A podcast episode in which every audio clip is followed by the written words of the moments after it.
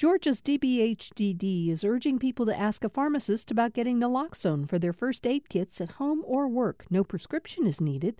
Naloxone can rapidly reverse an opioid overdose and restore breathing. Opioidresponse.info.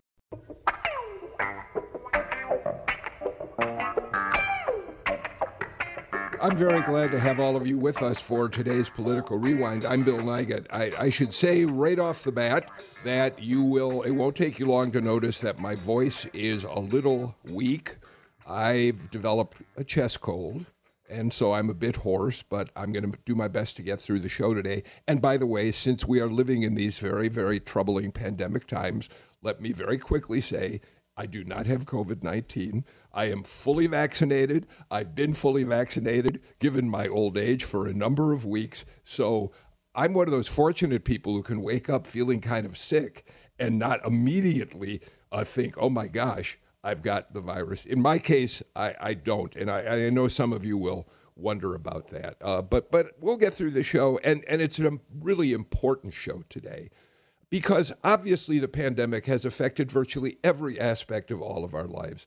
But I'm really not sure that anywhere uh, the the uh, questions about the virus and how it has affected us have been more fraught, um, more fearful, more confusing than in our school system, where we have been uncertain of how to proceed. In person classes, remote classes, our teachers vulnerable to getting uh, sick, our parents, uh, you know, desperate to get their kids back in school, both because they think it's a better place for them to truly learn, also because they really need them out of the house so they can continue with the work that they do.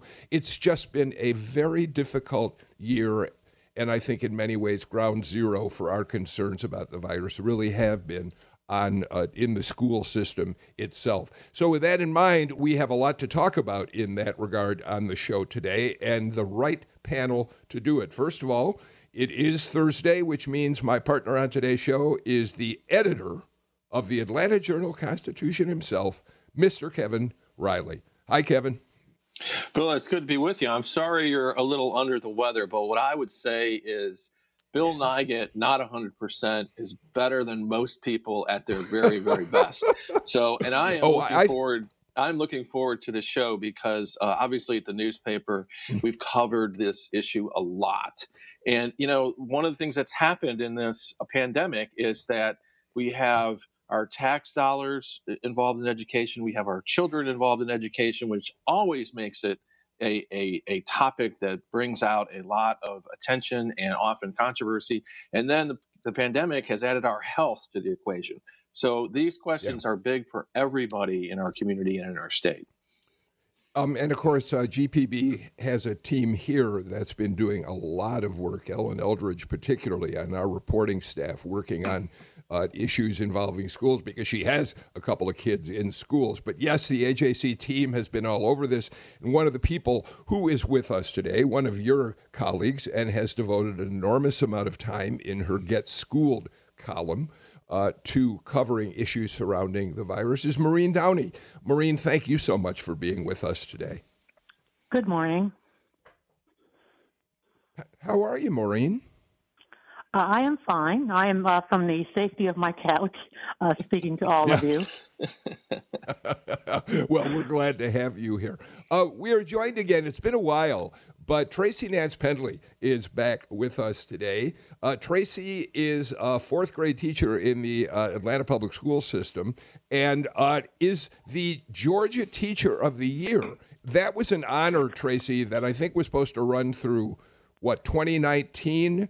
Uh, and because of the pandemic, your reign as Teacher of the Year is now like a year and 10 months or something, right? It is still going. um, really well, congratulations. Thank you. Yeah, well, we're really happy to have you here. You're teaching fourth grade uh, classes, and I want to. We're really looking forward to talking about how things are going at, at your school in the next few minutes. Um, we're also joined today by by Dr. Sarah Vinson, who is an adult child and adolescent uh, psychiatrist with her own private practice. Um, Dr. Vinson, you also are a clinical professor of uh, psychiatry and uh, at, and and um, I think pediatrics at the Morehouse School of Medicine. Where, speaking of honors, uh, shortly after you got to Morehouse, you were named Teacher of the Year, uh, in Faculty Member of the Year in your specialty at Morehouse. So we've got some real experts on the show today. How are you, Dr. Vinson? I'm good. Thank you so much for bringing attention to this topic. It's it's one that is in every clinic meeting uh, this year. I'm sure that's completely true. Um, let me start out with a um, Maureen. Let me turn to you, if I may. Um, give us, if you would, and and everybody else is welcome to join in on this. But the ups and downs of this year in terms of schools, and we're talking primarily about public schools in Georgia, whether they can open safely, whether they have to continue remote learning, have really been extraordinary. Um, there are school districts in metro Atlanta across and across the state that have made tentative efforts to open for in person classes. People have been identified with the virus. They've had to shut down. Uh, they've tried to reopen again. I mean, just give us a general sense of how difficult this year has been across the state. You know, I, I think this year has been probably the most stressful uh, in any teacher's life that I can imagine. I also think, obviously, it's been very hard on parents, many of whom depend on schools to mind their children during the day while they're working. And that sort of secondary purpose of school, secondary to education, has dominated some of the discussions this year about about school closings and the impact. But uh, you know, I think this has been a really tough year. I think it has taught us that um, it, it has basically shown, I think, in my view, that we don't put enough a priority on schools because part of the reason our schools had to close was that we allowed so many other things to open. And we also had a failure, in my view, here in Georgia, of really moving quickly to what the experts said was vital, and that was universal masks. We actually still have school buildings. I will uh, call out Forsyth County, a county that is known for its STEM education, where they still do not require students to wear masks, despite that being the number one. So I mean, there was a lot of uh, unknowns about this virus, a lot of evolving information, and a lot of the uncertainty and a lot of the wrong moves played out across schools.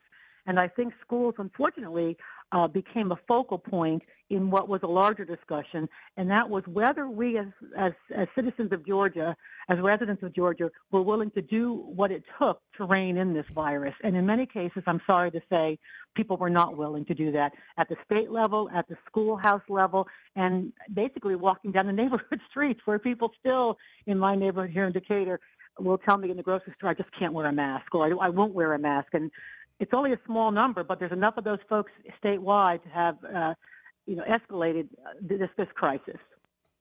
So let me follow up in just two ways with, with you and then bring everybody else in. Um, number one, we also, I know that in Cobb County, we're, we're sadly, we lost, I think at least three teachers, to the best of my knowledge, died because of the virus. There was a big controversy there because they were not requiring within the school system mask. Um, Tracy Pendley just sent me a little note saying it was four teachers in Cobb County. They weren't requiring people to wear masks. But let me ask you the broader question. I tried yesterday in researching this show to see if there was a place where I could discover how many school systems across the state are now open for in person learning, how many are still doing it by remote. I couldn't find any kind of master list of that, Maureen. But to the best of your knowledge, are most schools now open for in-person learning, with with the exceptions being the remote schools? The, the overwhelming majority of Georgia school systems are open for hmm. face-to-face uh, classes, and uh, some of the rural schools really never closed to any great extent, uh, except perhaps for rolling closures due to quarantines.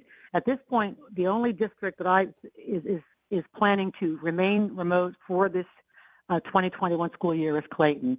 DeKalb County, at long last, is uh, announced going back uh, starting early March. Atlanta's already been in the process of going back. That said, we have to remember that many of these school districts gave parents choices, and in some school districts, we have less than half of the students reporting to the buildings. Uh, the parents and guardians opting to keep those kids in remote because of family concerns, because of uh, uh, concerns about whether or not the schools truly are safe environments. Uh, but at this point, most Georgia schools are, in fact, back in some form to face-to-face learning. Um, Tracy, and then Kevin, uh, I'd love for you to, to weigh in with a question. You've been remote at Burgess Peterson Academy, which is where you teach, since last March, um, but have begun doing a little bit of a mix at your school. Have I got that right?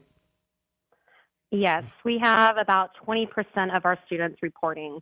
Um, we just recently lost our Title I status, and what we learned, at least within the Atlanta Public School District, is that our schools with more privileged families, a higher population of privileged students, these are the schools that were opting in for face to face largely. Uh, I have Kevin? a question for you, Dr. Vinson. Um, you know, a lot, there have been so many different uh, uh, sort of arguments on both side about what both sides about whether to send kids back or open schools. Um, apologize there for my uh, dog. He's a big fan of the show, so sometimes when he hears my voice on the radio, he gets excited. But um, what do you what what are the things that should be considered in your view as it affects sort of just the mental health of kids being back in school, being with their friends, as opposed to being isolated or online all day? So there's the reading, writing, and arithmetic that kids learn in school, right? But then there's also uh, this aspect in learning how to relate to other children and learning about themselves in the process. And so it's not just about uh, the curriculum. Uh, there's all of these things that they gain from being around their peers, uh, from being in new settings, um, and frankly, sometimes from getting a break from their home environment. And so we know that they've missed instruction, but we also know that they've missed opportunities to develop extracurricular interests, uh, to strengthen their relationships with friends or potential friends, um, and to learn about themselves in, in, doing that. Well, let me follow up with that. Um, how, I mean, in, your view, and then I, I would love to have uh, uh, Tracy weigh in here too, is um, is that does that outweigh the risk of them either getting or transmitting the virus? I mean, isn't that the big question? And is that at the crux of this, uh, based on how either school mm-hmm. administrators or parents feel, right? Right, and I think that that risk really looks different uh, based on a few things. So one of the things that I've seen as a clinician is that students who have special needs have been particularly impacted uh, by having virtual school because often uh, that has meant that their special education plan is not followed with the same fidelity, and they are really falling behind. And so for those children, uh, being remote is even more of a risk uh, because we know once they fall behind, it's going to be even harder for them to catch up. When it comes to thinking about the risk of the virus, it really does matter what the school's doing to decrease the risk to the students who are there. Um, so when you're weighing those pros and cons, just like I do as, as a physician when I'm thinking about medicine, uh, you think about potential side effects and risks, and you think about how to mitigate those. And I think that to the earlier comment, uh, that we have to, as a society, make decisions to lower the risk that would be associated with in-person learning, so that that equation tips in the favor very clearly of, of children being able to return. Tracy, how much more difficult has it been? Uh, go ahead, Kevin. You you you go. Well, I, I was just going to ask Tracy to follow up on that. I mean, as a teacher, you know, how do you how did you think about that? I mean, it's tough because the kids are missing a lot of curriculum and they are missing a lot of the social and um, emotional aspects of learning at school. And I think it's important when we think about the returns to face to face is that you know, in a perfect case scenario, everyone would be able to follow those CDC protocols and guidelines very carefully. But the reality of children ages 3 to 18 carefully following those guidelines um, on the ground, it's not matching up. You know, if people are able to follow those guidelines and all will go well. However, that's not what we're seeing. And we continue to get cases and reports of the kids being super spreaders and more recently of the teachers transmitting to one another in the copy room, um, in the lunchroom. Children are taking off their masks to have breakfast in the classroom with their teacher. You know, and it's also remember important to remember that when kids are face to face in the building right now, it is not the school that we know and that we love. The children are spaced as far as they possibly can be. They have giant plastic and cardboard shields around their desks even in the lunchroom, there's only two kids to a table. So all of that social piece that we're missing so much, um, it's that's not what it looks like right now. So they're still missing a good bit of that. And instruction is still virtual. The teacher is having to simultaneously teach the virtual students on Zoom as well as the students who are face to face in their classroom. Um, Maureen, we planned this show almost a week ago, knew we were going to do it today. And Governor Kemp uh, apparently today is going to give us a great uh, story to discuss in terms of this show. Uh, teachers have been urging for a long time now that they ought to be included in phase one of the vaccine. And uh, Kemp has resisted, uh, saying, no, I think it's older Georgians who are, are the most at risk. And now, apparently, today, he is prepared to say, yes, as we get more and more supply of vaccine, we do need to start vaccinating teachers. Uh, that's, a, that's a big deal, isn't it, Maureen? It is a big deal, but it's also a logistical challenge. So, as to when uh, teachers will start getting vaccinations. Um, I think we're expecting the governor to uh, say that they can begin in, the, in early March. The issue is, uh, you pointed out that it's very hard to get any registry of what schools are doing.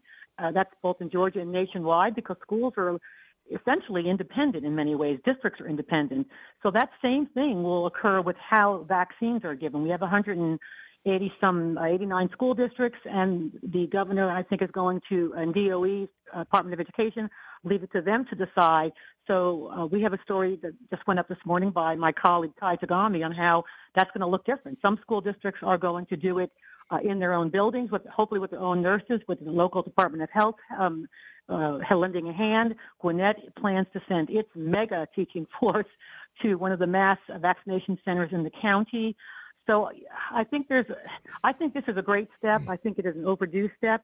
I think it is a complicated step, though. So in other words, teachers will not be vaccinated in two days.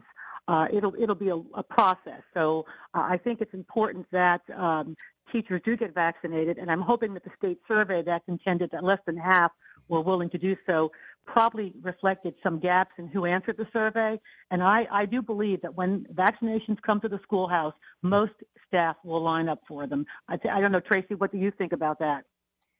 They absolutely will. I personally have not met one educator who doesn't want it. And I, and I, I have not either. And it's but wild it is to think true. That, Go ahead. go ahead. It's wild to think No, that I was teachers in Georgia are having to drive to Alabama to get vaccinations right now. We've been called essential workers, but we're not included in that first group. Uh, I we should say, on- Kevin. That, go ahead. I, I was just going to say on. Uh, I just saw on some teacher listservs last night. Teachers went to Tennessee yesterday to get back. Georgia teachers went to Tennessee, and some of them are trying to get a group together to go to North Carolina. That's nuts. That our teachers are traveling to other states to get vaccinations so they can teach in classrooms in Georgia. Kevin? Well, one of the oddities of the governor's statement uh, the other, I guess it was yesterday, uh, was that, um, as we reported today, uh, that that he cited those the low percentage of teachers surveyed who wanted to get vaccinated as part of his reason for including teachers because he, he as he's pointed out there's a shortage of vaccines so um, he's happy to include a group where there won't he seems to feel there won't be a lot of people who want to get vaccinated. So, uh, Dr. Vinson, I mean, um, again, coming around to both the the medicine and the and the the mental part of getting vaccinated, um, what have you heard from you know uh, people who don't want to get vaccinated? I mean, are are they coming around? As we've seen very little bad reaction to these vaccines. The people who are concerned, who I've spoken with, either in my capacity as a teacher at a medical school or as someone who is taking care of people, is that a lot of their concerns are just long term side effects. And so for them, it's going to take some time uh, to really feel more comfortable uh, with the idea of getting. There's concerns about how quickly it came out. Um, and them just wanting to take a wait and see approach. Um, and there are some that are hoping that enough other people get the vaccine that eventually they'll herd immunity and they won't have to. Um, and so I think it's it's really going to take a significant amount of time for everybody to, to come around, um, based on what I'm hearing. Dr. Vinson, one of the things that has um, been uh, interesting and troubling throughout the entire course of the pandemic is um, you know, we're used to expecting that uh, doctors, scientists have, have all the answers to everything we're dealing with uh, in medicine. And of course, the fact of the matter is, what we've learned throughout the coronavirus pandemic is that knowledge about it has been evolving. And so things that were said, say, a year ago, don't wear a mask because uh, first line healthcare workers need those masks, not you. Uh, don't do in person schooling because you need to be remote because of the transmission of the disease, say from students back to their family. I mean, we're still evolving in our understanding. And, and I mention that now because one of the things we seem to be learning is that transmission of the virus is more likely to be from teachers rather than students taking it home, right? That's correct. And and part of the reason we think that is is because children just aren't as symptomatic, and so there's not as much. Uh, don't want to get too graphic, but uh, a virus spreading uh, from them because they don't have as many symptoms, and and that's absolutely right. Is we have never uh, gone through something like this before um, in, in, our times, um, and with the current sort of configuration of medicine and research and science, and I think it's been a really humbling experience for all of us uh, to have this challenge and to have to figure out, you know, how we meet this and how we are balanced in how we're presenting what we know and what we don't know, um, and honest and transparent about what we're learning as we go along. All right, let's do this. Let's get our first break of the show out of the way now. And when we come back, continue this conversation. Among other things, Tracy Pendley, I really want you to just give us a sense as a teacher of what this past year has been like for you the challenges, maybe some of the victories, maybe some of the things you think have been lost. Let's uh, do that with you and the rest of our panel when Political Rewind continues. Thanks for listening to Political Rewind. If you like this show, you'll also like Georgia Today. It's a daily podcast from GPB News, bringing you compelling stories and in depth reporting that you won't hear anywhere else. Join me, Peter Biello, for this quick and convenient way to get the best of GPB News' extensive coverage of the topics that matter to you, delivered directly to your device every weekday afternoon.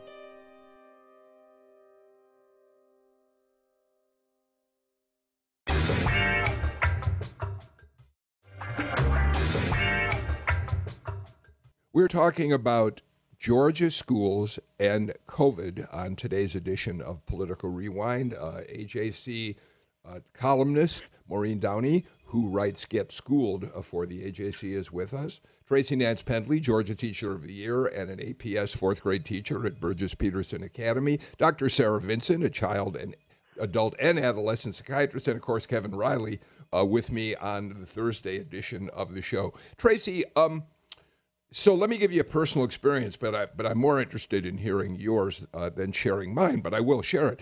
So, um, among the things that my wife does is that she is working this entire year, since middle of last year, with engineering faculty and students in universities across the country, uh, uh, doing work with them on on their their the how they tell the stories about uh, their work, and and the reason I mention it is that a lot of what she was doing was supposed to be in person teaching.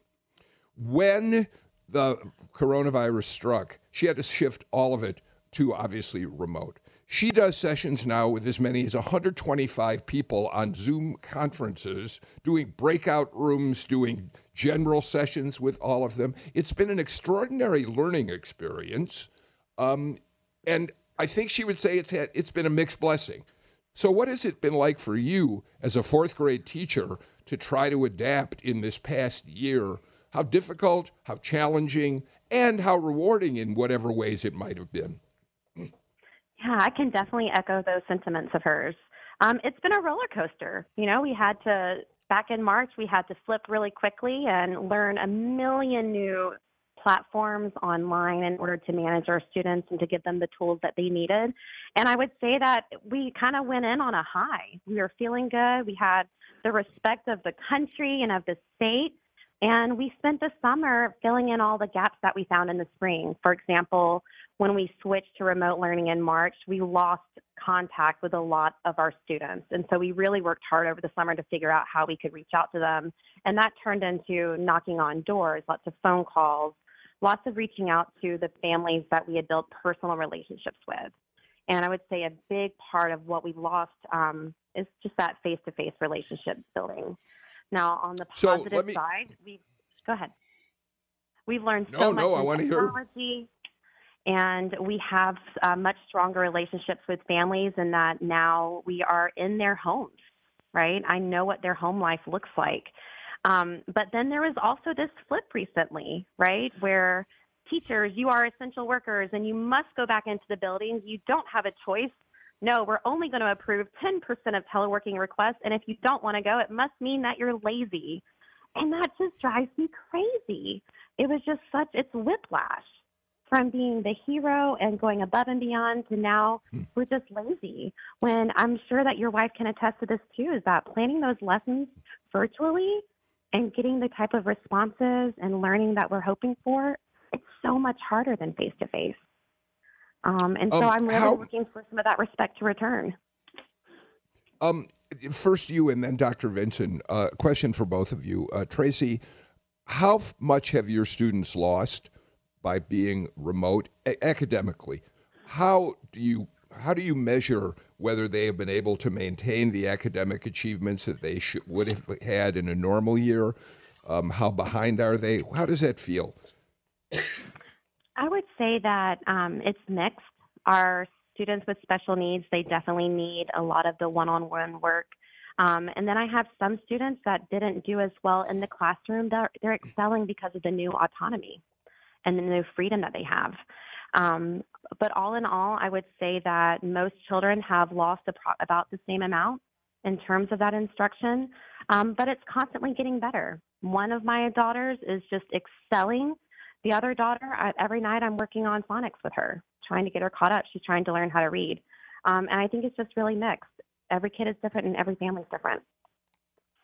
Dr. Vinson? I, I agree that it, it is a case by case situation, but taking a sort of population view, and as someone who works in both public and private sector settings, I would say that my experience of this is that it has exacerbated the existing educational divides, um, the privileges, the people who had and the people who didn't have, um, and that students in private schools or in uh, more wealthy school districts have had more resources to deal with this. Their families have more resources to deal with this, like being able to have um, teachers or pods or Kumon Academy or, or, or people that they are able to bring in to pay to, to help with these things. And so my concern is that we, we knew education wasn't equitable before this, and that this year we've really seen that widen both along uh, class lines, but also when it comes to special needs. Maureen, um, one of the things that uh, you have done is track. Um, I think what what Tracy uh, was describing, right? This up and down uh, sentiment around teachers, and I mean, we've had school district parents protest uh, uh, that schools should stay closed and protest that they should be open, like on the same day at times. I think, but but what has been kind of that behind the scenes political undercurrent eh, that you've seen in your reporting about why? it's so up and down? You know, I, I think that uh, Tracy is right, and I've written about this that teachers were celebrated in March for the quick pivot, and now they're being um, uh, vilified because they don't want to go back into schools. Um, uh, when when I think we have come to the point where people are COVID weary and they want to return to normal, and as a result of that, uh, they are looking for uh, schools to return to normal and and I do think that teachers, for whatever reason, there it goes back a long way. I think that being a largely female profession might be one reason, but that, as a group, they really are a political punching bag. Uh, I can remember uh, sessions of the legislature where they were held up as role models, and others where they were held up as um, sort of um, union minions who um, had you know simply wanted to get the best salary and the least working hours. And uh, it goes back and forth all the time. I'm, I'm really amazed anybody stays in teaching sometimes when I see the um, lack of respect that are that's accorded teachers. You know, I think right now we have parents who feel like uh, we're over this and the school should be over this too. And there's also been a very a strange thing that has come out where people expect, even at the point where we were very uncertain about how COVID-19 spread and how uh, much risk there was in school in school classrooms, I still had parents saying to me, "We're paying these teachers." And by God, for that $45,000 a year, these teachers should be willing to go back into the classroom and put their lives on the line. Uh, someone earlier said, I think, Bill, you used the term that people, you know, teachers were regarded as essential workers, as, as were doctors and nurses. But when you look at the um, precautions that doctors and nurses were given as essential workers when they're in, in hospitals versus what we wanted teachers to do, to go into classrooms with paper masks not even requiring all kids to wear them, ancient ventilation in some of the older buildings, impossible to do any social distancing, never mind six feet, maybe not even three feet. So if you wanted to call them essential workers, you we had to treat them as such. We had to vaccine them, vaccinate them first. We had to make sure they had all the right equipment. We never did that. We just gave them the label essential without what that meant. So, um, Maureen, uh, and, and I think Dr. Vinson, you also should weigh in on this. Um, Maureen, you said earlier that with few exceptions, schools across the state are widely open for in person learning. Uh, in the same way that it was difficult to find research that showed me how many schools across the state are actually open, it's virtually impossible to find data uh, sets that tell us uh, how much transmission of the virus there's been because of in person uh, schooling. Uh, so I don't know that information. I'll bet that you don't have it either. And without that, uh, we really, it'll be great the teachers are going to start getting vaccinated, but we're still on uncertain ground, Maureen, about how dangerous the situation is in some parts of the state for people to be doing in person learning, especially if they're not taking all the precautions CDC recommends. Well, that's absolutely correct. And, and part of that problem was the state of Georgia and the Department of Public Health did not uh, institute a universal reporting system and obligate every school district to tell us the same information in a timely fashion. So, uh, you know, I still get uh, probably, I would say, 8 to 15 messages a day via my various social media channels and my work email from teachers who say they are not telling us the truth about who has uh, been COVID exposed or who has COVID, and they don't, they're limiting who even they notify within the building. I mean, school districts have different policies about the people in the building and how they're informed and what they're told. You know, when history books are written about COVID, I think the the chapters on schools will be absolutely um, chilling because I do think that we had district administrators who felt like they wanted to uh, tamp down on information going out as to not be alar- alarm the public, but in doing so, they put the people in the buildings at risk.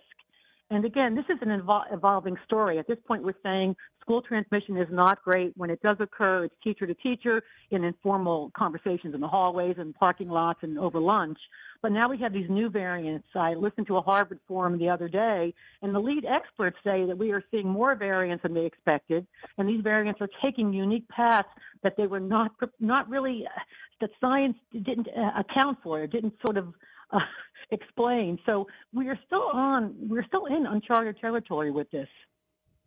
Dr. Vinson, would you respond to that? Without data, how do we know how safe our schools are across the state?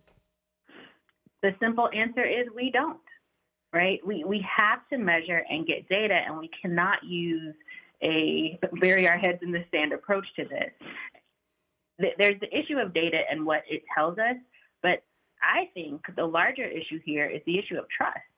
If we're not mm. intentional about getting that information and then sharing that information, it's going to be really hard to work together to get children back in schools because we need parents to trust us. We need teachers to trust the administrators. And that information and that sharing is a really critical part of being able to do that. And so, Tracy, there's another area where teachers are going to bear some of the brunt of mistrust from families out there who aren't certain what's happening in terms of COVID in their schools. Absolutely. Absolutely. I think, you know, a lot of our families have built strong relationships, um, but the ones who are hesitant to return it's for good reason. Um, and they know that they're not getting all the data. At most schools, it is self reported, at least at my school. Um, I'm also very well aware that I am in one of the top Atlanta public schools and that I have excellent leadership. So the things that we have in place, you know, multiple temperature checks throughout the day, um, two different types of masks, and then all of the technology that we have for simultaneous teaching. Um, that's just not the case in other buildings. And so I imagine that there is a lot of mistrust between families and teachers. But importantly, and this speaks to um, what Dr. Vinson said, is that there's a lot of mistrust right now t- between teachers and our district, right? You're calling us essential and you're forcing us back in, but you're not hearing our voices. Uh, Dr. Vinson, you know, Bill mentioned this at the top of the show, uh, Cobb County, where they had four educators who died during all of this, and where where the way the administration handled it became a very public. Um, I, I, don't know if I would call it a dispute, but it was very emotional and very public in terms of how people felt about how the district handled it. it from from the perspective of of of this impact we have people have when someone dies or someone close to them dies or a kid's teacher dies. I mean, what is the right way to handle that kind of thing for a kid or a family or a school building or a school district? We know that transparency is really important. Um, and it's also critical that people feel supported, um, as and as was mentioned earlier, uh, heard.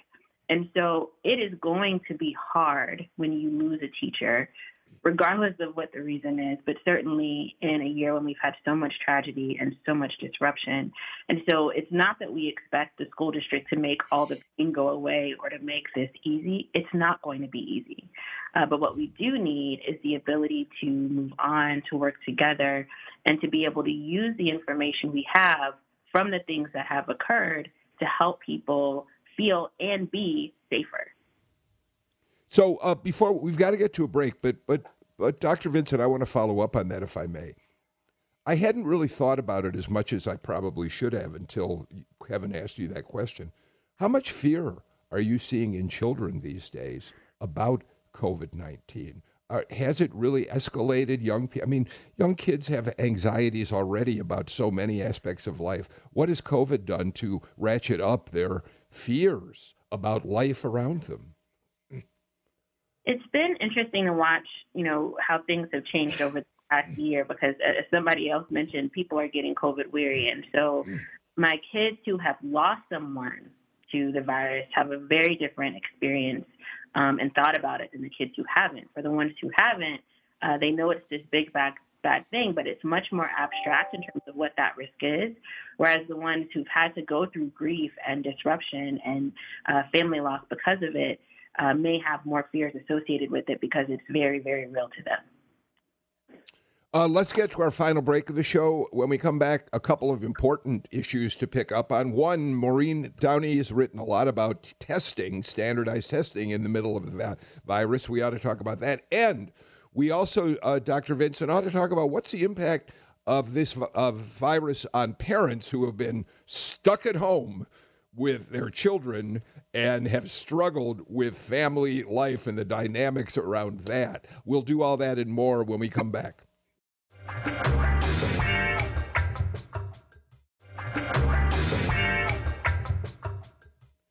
Maureen Downey, you've written a lot in your Get Schooled blog column about uh, standardized testing and the state of Georgia's approach to whether people should be, kids should be taking standardized tests in the middle of all this or not.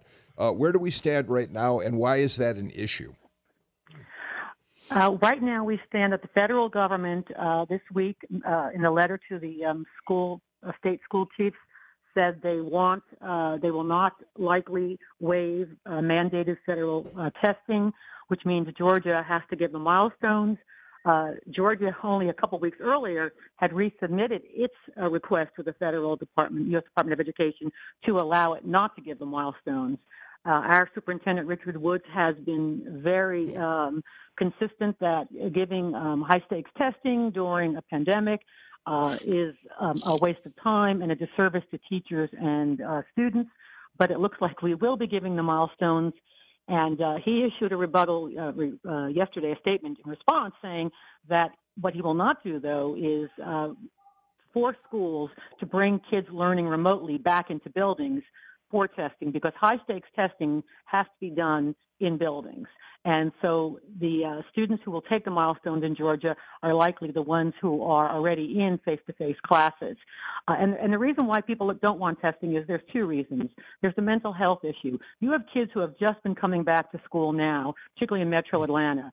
Do you want them to have to come back just for a few months uh, and then have to sit for a grueling battery of tests that really, uh, at this point, the accuracy of what those tests will show us is not clear. The idea is the tests will identify gaps that create, were created this year. Some of the opponents and who are, who are testing experts say just assume there are gaps and proceed accordingly. You don't need to have high stakes testing. Let teachers make that deduction by their own classroom expertise. Uh, on the other hand, I listened to a, a, panel last night of black educators sponsored by Education Trust, and uh, several, several of the leaders of, of uh, organizations support it because they believe you need data to know what's happening. Uh, that said, I do think testing will will be hard this year and will, in fact, make a difficult year uh, more more difficult. Tracy, yeah, Maureen nailed it. It's um, I have a lot of respect for our superintendent, who his advocacy has been very strong and very clear across the board. Um, but testing this year, it's going to be expensive. It, the weight of it is actually so far less than usual. It's those tests are usually weighted 20%, and this year it'll be 0.05, and for some high school classes, 0.01%. So not very useful there um, and trying to get families to come back into the building for this test. Come on, come on. So, if for all of the educators and parents that are listening right now, listen, we are not worrying about the test this year. If they make us do it, do it, but do not spend a lot of time trying to test prep or worry about it because it's not a big deal. Um, let, let me okay so we'll follow up on that as as the weeks go by to see about standardized testing. But dr vinson um, talk about what's happening in families. We do know based on some research that uh, incidents of domestic violence have increased uh, during uh, the lockdown. Uh, but i'm also wondering about parents who are stuck at home with their kids because excuse me they, they their kids aren't in school so uh, a mother or father is, is at home trying to oversee their kids doing remote learning. Um, how difficult has this been for families, and what are you seeing in your private practice? So the, the, the general sentiment is that the, the kids are winning. Uh, the, the parents feel uh, overwhelmed. They feel tired. Um, and they're also trying to manage working from home and again, it, has been interesting watching this over time because at first uh, it seemed as if employers were more sort of understanding and supportive, but as this has gone on, uh, they know that you're stuck at home anyway, so they're expecting you to work through lunch and work late hours and, and all of these things. And so they're not just having the fatigue set in of being stuck in the house together all the time, but it's also juggling that with the demands of their job if they're still um, able to to have them. The, the I've seen too is that because of the economy and their concerns about it, that people are staying uh, because they don't feel as if they have much of a choice in situations that are really stressful for them. Um, we know that women, as a rule, are going to end up with more of the burden uh, when it comes to household uh, needs, and, and that's certainly been the case as well. And we've seen that with women uh, coming out of the job market because it's just been too much uh, to try to juggle for them. Dr. Vinson, uh, you know, um, we at the newspaper, we, we have regular conversations with uh, our staff on a rotating basis, video calls. And uh, it, there's almost no call where parents don't talk about the challenge of educating their kids at home. So, talk to me directly as a as a as a as a boss, I guess, and tell me what I should be doing to make it easier for the the parents who work for me, or or how I should respond to their their challenges. I think to the extent that it's possible, uh, being flexible with people and their schedules as long as they get it done, being less worried about necessarily how they get it done or when they get it done. Uh, because, you know, if a child needs to be picked up or they have to help them proctor an exam, you know, parents, they, they they're driven to put their child and their needs first. And if they are not able uh, to be present in the way that they feel their children need to, then they're often not present at work either. Um, and, and so it's to everyone's benefit if they're allowed that time uh, to the extent that it's possible uh, to be able to be there for their children, uh, but also fulfill their job responsibilities and understand that that's going to look different um, during these times than it has before. Tracy, you're a mom and a teacher. What's it been like for you? It's very challenging. In fact, every single day there's an example of me on the computer with a little one, maybe half naked, you know, popping in on the screen with me, um, who needs me. But yeah, it was tough. Um, in fact, I only recently um, could no longer afford to keep my virtual school nanny. And so, me being forced back into the building physically, I had to bring my own daughters with me just last week. And, you know, that's scary for a lot of different reasons. Um, but we're doing the best we can. And I was hoping to keep those numbers down in my own school building by keeping my kids at home, but it's a challenge. Um, I want Maureen. We're we're got just a few minutes left, but I want to revisit something that, excuse me, Dr. Vinson really pointed out earlier. A, a, a theme on this show for most of the last year, when we talk about coronavirus, has been how it has once again exposed the inequities in so many aspects of our lives. Um, health, healthcare uh, being obviously the most important example. Uh, African Americans, Hispanics uh, getting COVID 19 at far greater rates than, than white people. Um, and now to hear Dr. Vinson, of course, and also Tracy, who t- talks about being in one of the better schools in uh, the state um, the inequities that we're seeing exposed in terms of education will continue far beyond the coronavirus, and and this is a wake up call. It's a wake up call, although I, I, do agree it's a confirmation of what we already knew that families with means are going to cope better than family without with you know without means. Know, I do think this exposed something. What we can address, though, uh, we can address what it exposed at the state level in terms of policy, and that is that all these little discussions we've had over the last 15 years about lack of internet access for rural Georgians, for low income Georgians, we have to fix that. There is agreement now. Um, I heard um, the creator of Khan Academy on a, also on a seminar yesterday say that this has been a talk, but now he really believes it will happen. Georgia has to make that happen. The other issue we have to talk about, and, and it would be a whole other show for us, would be how do we respond when, when kids come back in the summer and, and the fall to quote normal school how do we um, address that and the theme right now is don't talk about remediation talk about acceleration put kids where they're supposed to be identify what they don't have to be there and fix it right there so I think there's a great deal of the, the good thing is that the lack of equity issue uh, has really gotten a lot of attention throughout this entire pandemic. Uh, educators are talking about it. School boards are, uh, school, you know, boards are talking about it. Uh, the question is, will we have the resources to do the kind of acceleration and um, gap filling that we need to do? And that I think we all should be watching here in Georgia. Dr. Vinson. I, I absolutely agree, and I, the talk is is great, but now it's time for action. Um, and I really hope that we don't fall into this trap of well, you know, we don't have data. We're not sure. We absolutely know which kids have not been logging in. We know which kids have not had access to the internet. Uh, we which schools those are needed in. We don't necessarily need individual level data. Uh, we know which schools and which school districts are going to need more resources when these kids go back. Um, and so we are going to have choices to make as a society about whether we're going to be proactive about putting those resources in place.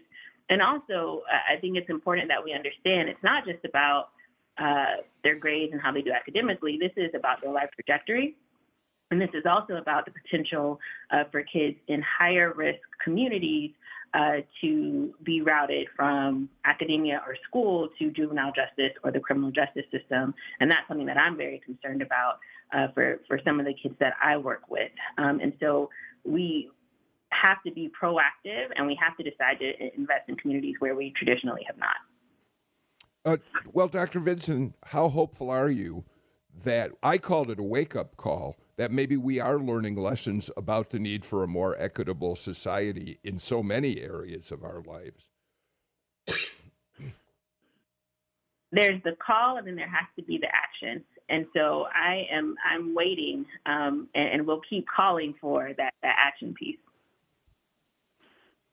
All right. Um, final word from you on this show, Dr. Sarah Vinson. I appreciate your uh, joining us for the show today. Uh, Tracy Nance Pendley, good luck uh, going back into the classroom. I hope you get vaccinated as soon as possible.